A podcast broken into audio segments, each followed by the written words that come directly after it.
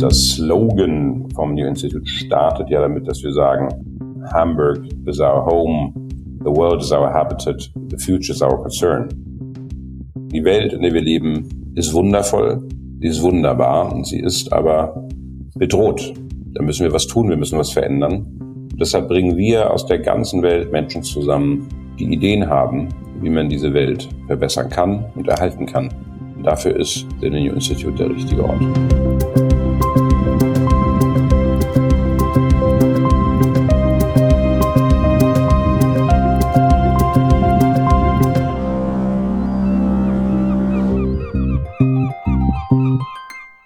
Moin Moin, liebe Zuhörerinnen und Zuhörer. Willkommen beim Nebelhorn, dem Podcast der Scientists for Future Hamburg. Heute spreche ich mit Christoph Gottschalk, dem CEO des New Institute. Das New Institute bringt eine internationale Gemeinschaft von DenkerInnen und PraktikerInnen zusammen. Menschen auf Wissenschaft, Kunst, Medien, Aktivismus, Wirtschaft und Politik planen strategische Partnerschaften mit institutionellen Akteuren, die gemeinsam den gesellschaftlichen Wandel lösungsorientiert gestalten wollen. Ja, hallo Christoph. Ähm, schön, dass hallo, du da bist. Guten Morgen. Guten Morgen. Das New Institute wird in der Warburger Straße in Hamburg beheimatet sein. Es wurde 2020 gegründet. Ähm, magst du uns kurz erzählen, wie die Renovierungen voranschreiten und was ihr da eigentlich Großes vorhabt? Es klingt ja unglaublich spannend. Ja, vielen Dank für euer Interesse. Es ist tatsächlich auch sehr spannend äh, für uns, aber auch, glaube ich, für die Stadt Hamburg. Die Renovierungen, weil du danach fragst, gehen sehr gut voran. Natürlich war es eine Herausforderung, ein solch komplexes, großes Bau- und Renovierungs- und Restaurierungsprojekt unter Corona-Bedingungen zu machen. Aber es läuft jetzt sehr gut und wir freuen uns sehr, bald diesen Ort der Stadt vorzustellen. Und dann wird es äh, in der Warburgstraße ganz um die Ecke der Alster einen Ort geben, an dem sich viele Menschen treffen, die gesellschaftlichen Wandel gestalten wollen. Das bedeutet ein Ort, an dem Menschen aus ganz unterschiedlichen Sektoren wie der Wissenschaft, dem Aktivismus, den Medien, Unternehmertum, Politik zusammenkommen, um lösungsorientiert an großen Fragen zu arbeiten. Und das Besondere ist natürlich, dass sie dort leben, dass sie dort gemeinsam Zeit verbringen, teilweise auch in ihren Familien. Ähm, und insofern nicht nur kurz mal online zueinander hüpfen oder kurz in formellen Arbeitssitzungen beieinander sind, sondern auch informell Vertrauen aufbauen, einander kennenlernen und ins gemeinsame Arbeiten kommen. Also alle, die aus Hamburg hier zuhören, vielleicht mal vor Ort vorbeigucken. Es ist wirklich eine unglaublich spannende Baustelle. Ich gucke sie mir einmal im Monat an. Direkt in der Nähe von der Alster, neun große Häuser. Ähm, also wirklich, das sind 6000 Quadratmeter, wurden gekauft vom Gründer Erk Rickmer, der ähm, eben voll hinter dem Projekt steht und das dadurch auch sehr ähm, verortet ist. Also seine Vorfahren stammen ja von der Insel Helgoland im Norden. Und ähm, wie würdest du sagen, dass seine Haltung das ganze Projekt, soweit du das beurteilen kannst, prägt?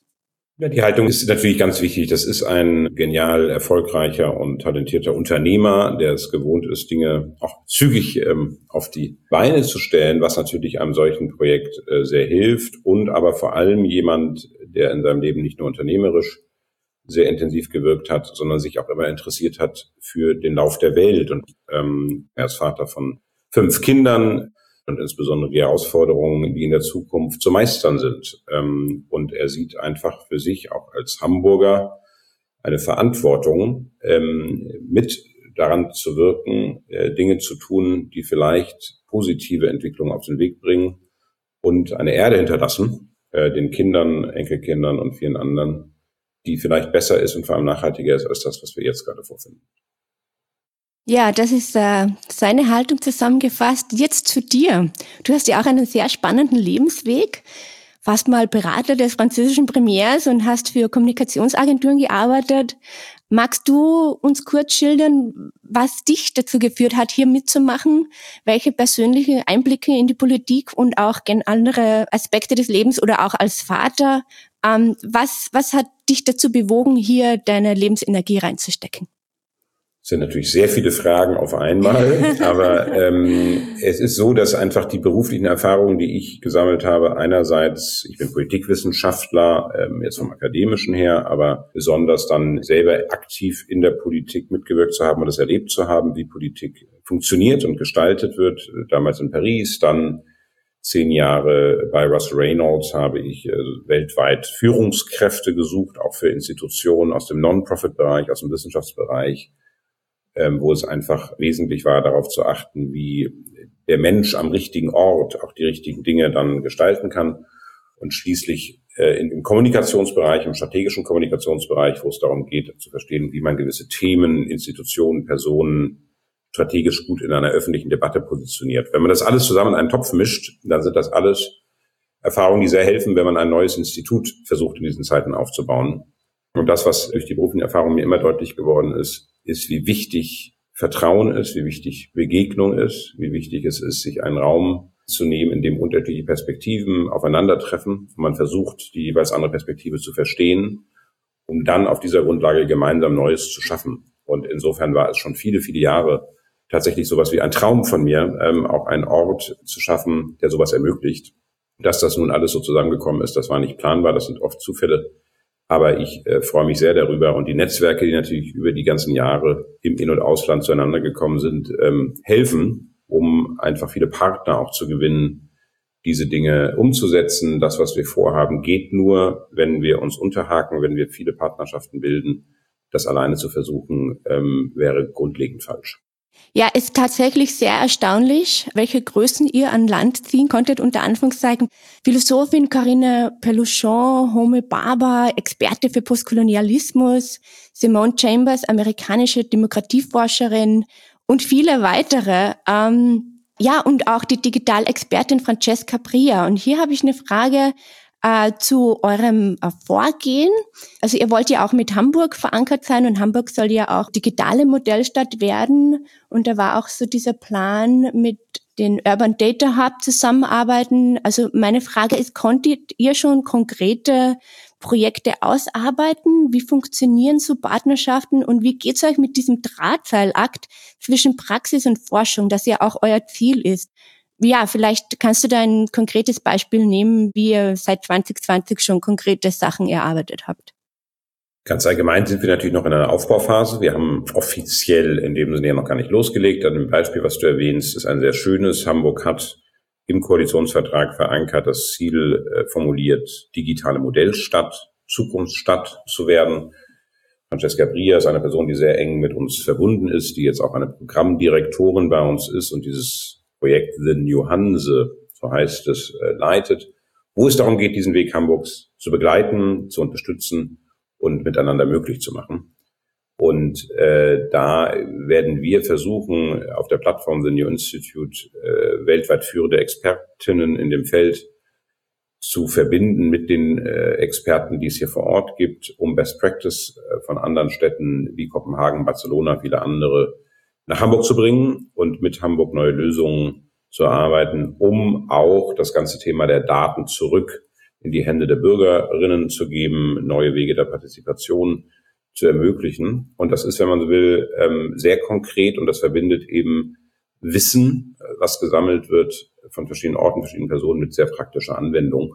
Und solche Arten der Projekte werden wir immer wieder in den nächsten Jahren haben, weil wir eben zeigen wollen, die Wissenschaft ist extrem wichtig, sie ist Fundament von ganz vielem, was Wandel ermöglicht. Sie alleine kann diesen Wandel aber nicht bewerkstelligen, sondern muss sich verbinden mit sehr, einer sehr praktischen Perspektive. Mhm.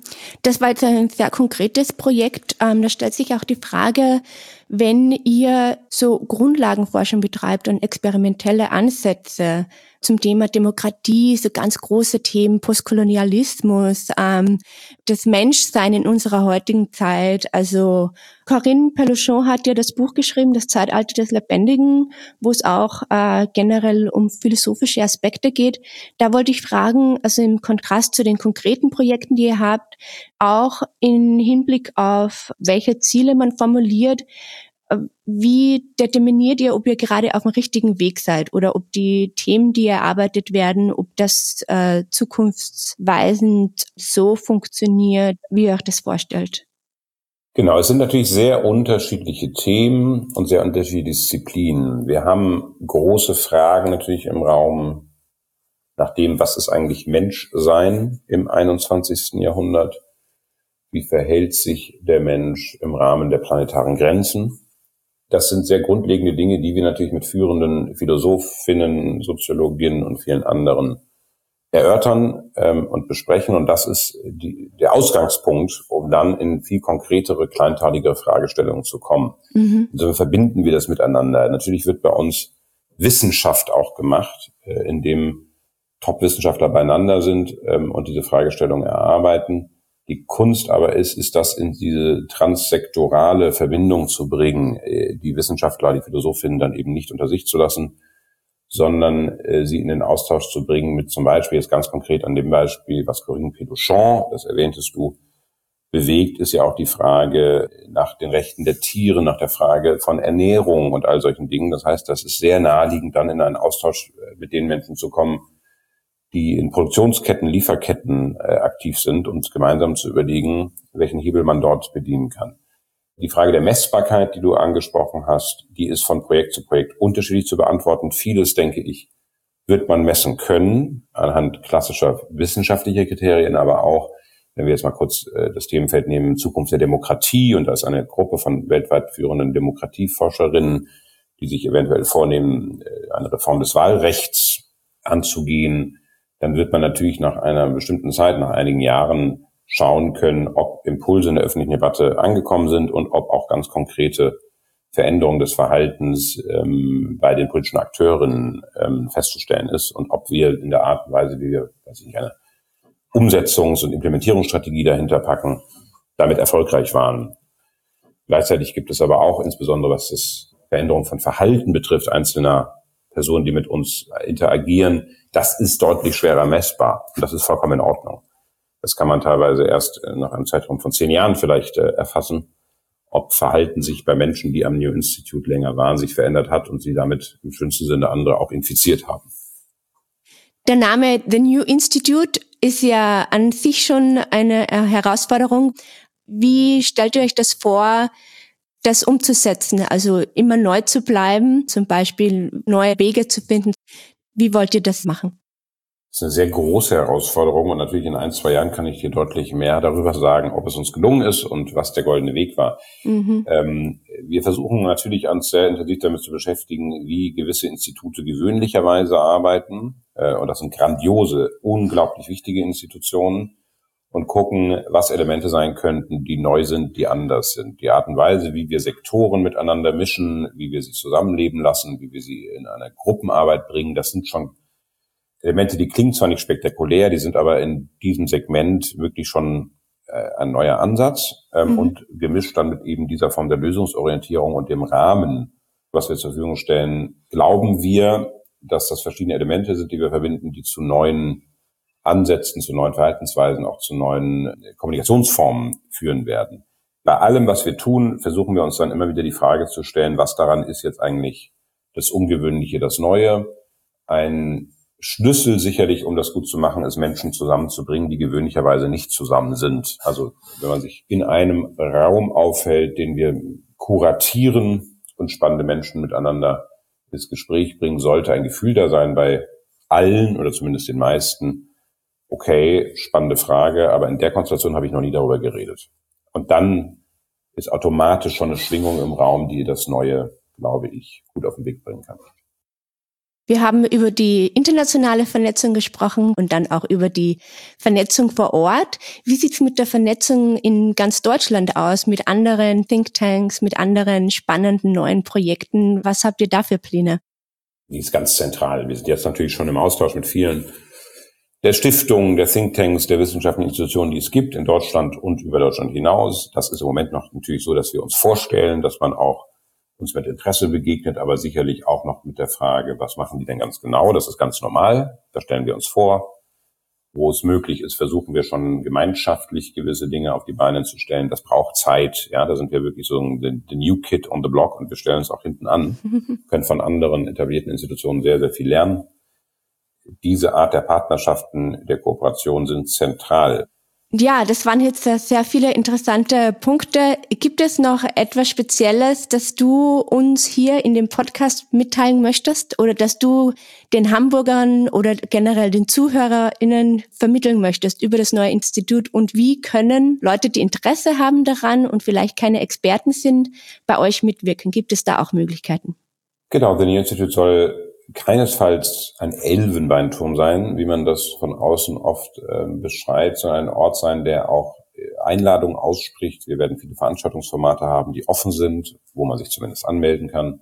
Wir werden kleine Townhall-Formate machen, bis hin zu Filmvorführungen, Gartenfesten und äh, Podiumsdiskussionen und vielem anderen. Also da gibt es eine große Vielfalt, wo Hamburgerinnen immer wieder willkommen sind. Wir werden sicherlich Projekte machen, wo wir konkret zur Mitwirkung einladen. Gleichzeitig ist es natürlich so, dass wir immer mit Ambivalenzen umgehen müssen. Wir müssen gleichzeitig aber auch einen Ort schaffen, der geschützt ist, der diesen herausragenden Denkerinnen und Macherinnen die Möglichkeit gibt, miteinander in Ruhe ins Gespräch zu kommen, für sich Dinge zu entwickeln. Das heißt, es wird immer Momente geben, wo wir natürlich auch die Tür geschlossen halten müssen, aber aus guten Gründen, damit gute Dinge rauskommen. Aber unser Slogan, unser Claim vom New Institute startet ja damit, dass wir sagen, Hamburg is our home, the world is our habitat, the future is our concern. Und da steht Hamburg im Mittelpunkt. Hamburg ist der Ausgangspunkt. Das nehmen wir extrem ernst.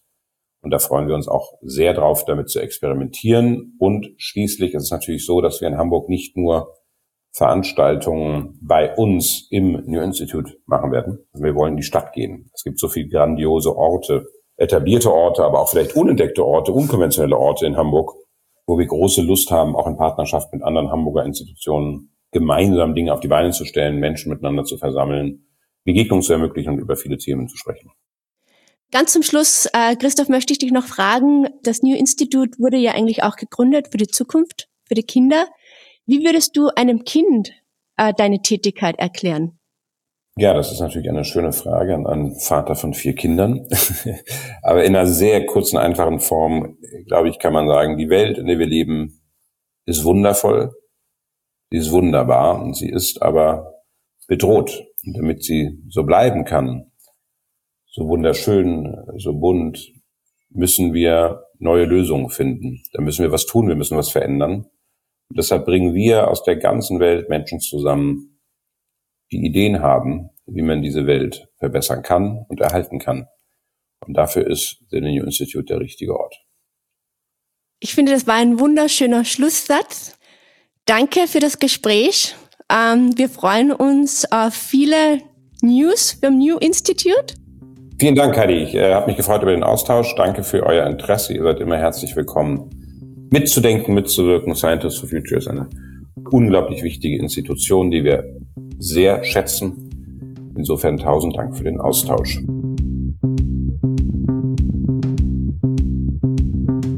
Ich habe gesprochen mit Christoph Gottschalk, dem CEO des The New Institute in Hamburg.